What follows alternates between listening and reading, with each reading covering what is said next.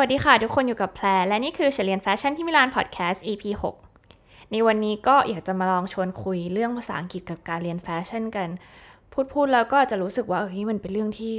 เครียดจังเลยซีเรียสจังเลย แต่จริงๆก็เป็นเรื่องที่ควรจะลองเอามาพูดคุยกันเนาะ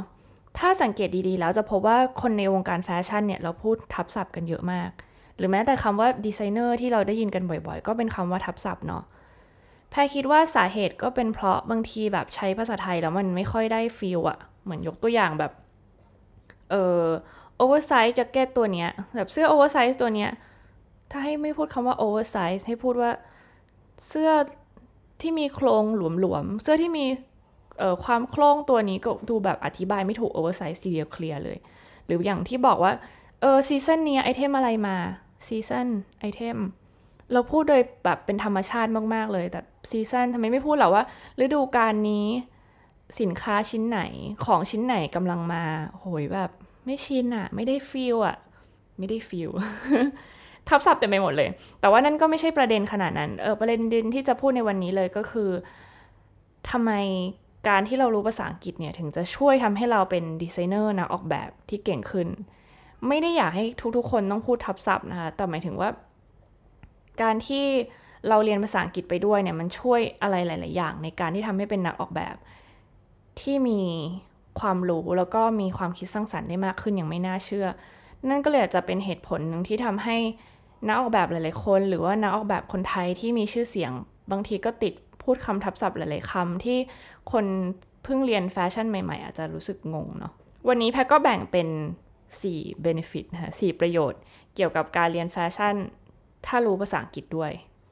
มันจะช่วยอะไรบ้าง เราไปดูกันค่ะ อย่างแรกเลยก็คือเรื่องการค้นคว้าข้อมูล เราก็ต้องยอมรับความจริงเนาะว่า ข้อมูลแฟชั่นภาษาไทยเนี่ยมีน้อยนิดเหลือเกิน ไม่พูดถึงพวกนิตยสารแฟชั่นอย่าง Vogue Bazaar อะไรอย่างนี้นะคะ พูดถึงเรื่องแบบหนังสือเรียน หนังสือประวัติศาสตร์หนังสือที่จะสอนเราวาดรูปที่เป็นแบบภาษาไทยดีๆทำนู่นทำนี่มีสีให้ น้อยมากจริงส่วนใหญ่จะเป็นเอออาจารย์ช่วยเขียนให้มากกว่า ถ้าเรารู้ภาษาอังกฤษเนี่ยโหยมันเปิดโอกาสให้เราเยอะเลยเราอ่านหนังสือได้มากมายมาก เพราะว่านักเขียนเก่งๆเขียนมาเต็มไปหมดเลยค่ะ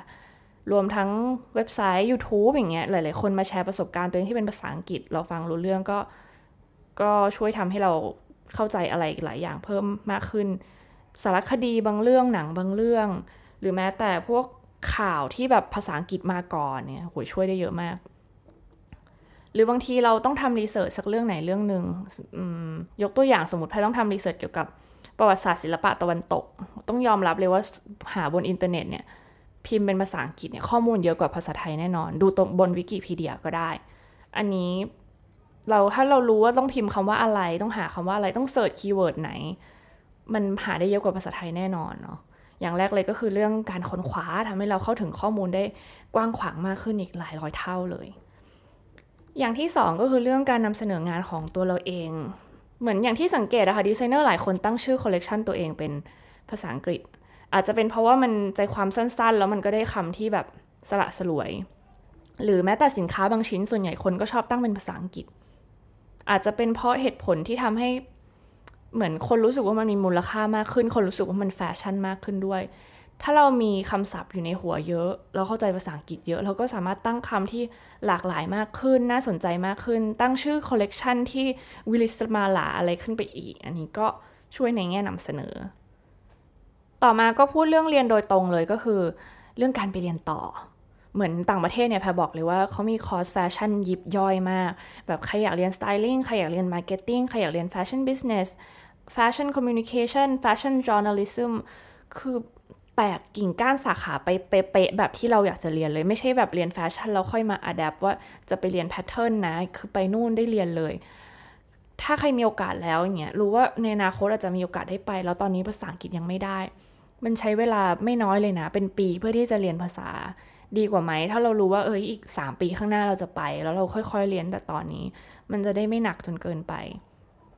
หลายที่แบบขอ IEL 6 6.5หรือถ้าอยากเรียนพวกแบบ journalism พวกข่าวสารเงี้ยค่ะ ก็ต้องเจ็ดโหยมันมันเยอะเลยนะสำหรับคนที่ไม่เคยมีพื้นฐานภาษาอังกฤษมาก่อนแล้วการที่จะรับโอกาสตรงนั้น มันไม่ใช่แค่เรื่องเงินอะมันคือเรื่องความสามารถของเราด้วย ได้ภาษาอังกฤษตรงนี้ได้ไปเรียนถึงตรงนั้น แล้วก็ได้เรียนรู้ทุก ๆ อย่างที่คนที่นั่นเขามีประสบการณ์มากมายให้กับเรา มันเป็นกำไรที่แบบ คนที่ไม่ได้ภาษาอังกฤษจะไม่ได้เรียนอย่างนี้เลย ก็เลยอยากให้แบบได้ลองได้ลองมีโอกาสไปเรียนถ้าใครมีโอกาส หรือถ้าใครรู้สึกว่าเฮ้ยมีทุนไหนที่เราไปได้อะไรเงี้ยอยากให้ลองไฟดู เพราะว่าที่นู่นเขามีเรียกว่าข้อมูลแล้วค่ะมีแหล่งเรียนรู้ที่เยอะกว่าเราจริง ๆ สุดท้ายเลยก็คือเรื่องการทำงานเนาะทุกคนอยากแบบได้ทำแบรนด์ใหญ่ ๆ อยากมีโอกาสได้ลองไปฝึกงานในแบรนด์แฟชั่นที่ต่างประเทศอย่าง Chanel Gucci Valentino Prada นู่นนี่นั่น ฟังชื่อแล้วอาจจะรู้สึกว่า เฮ้ย มันก็ไม่ใช่ประเทศแบบแบรนด์ที่จะใช้ภาษาอังกฤษนี่นาต้องบอกก่อนเลยว่ายูมีตัวเลือกสองอย่างคือหนึ่งถ้าไม่ได้ภาษาของเขาแบบเหมือนเขาเลยนะคะ ก็คือต้องได้ภาษาอังกฤษ หลาย ๆ แบรนด์เนี่ยเขายินดีเปิดรับคนจากหลายวัฒนธรรม แล้วก็รับภาษาอังกฤษแบบดีไซเนอร์ที่คุยงานกันในทีมส่วนใหญ่ก็คือคุยเป็นภาษาอังกฤษกันทั้งนั้น เพราะหลายคนมีความสามารถมากมาย แม้ว่า อยู่ในอิตาลีแล้วจะไม่ได้ภาษาอิตาเลียน แต่ว่าได้ภาษาอังกฤษเท่านั้นก็พอแล้ว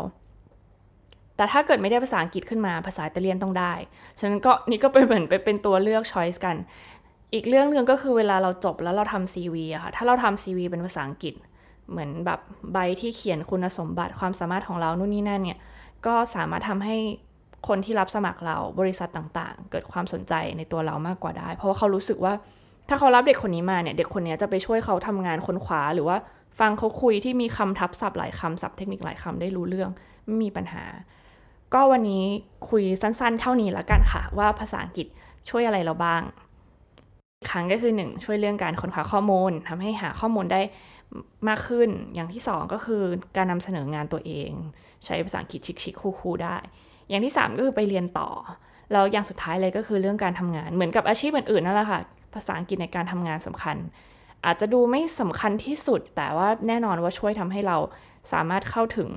อะไรหลายๆอย่าง ได้มากคนที่ไม่ทราบภาษาอังกฤษแน่นอน ยังไงก็ขอบคุณที่ติดตามเฉลียนแฟชั่นที่มิลานพอดแคสต์แล้วเราเจอกันใหม่ใน EP ถัดไปค่ะ สวัสดีค่ะ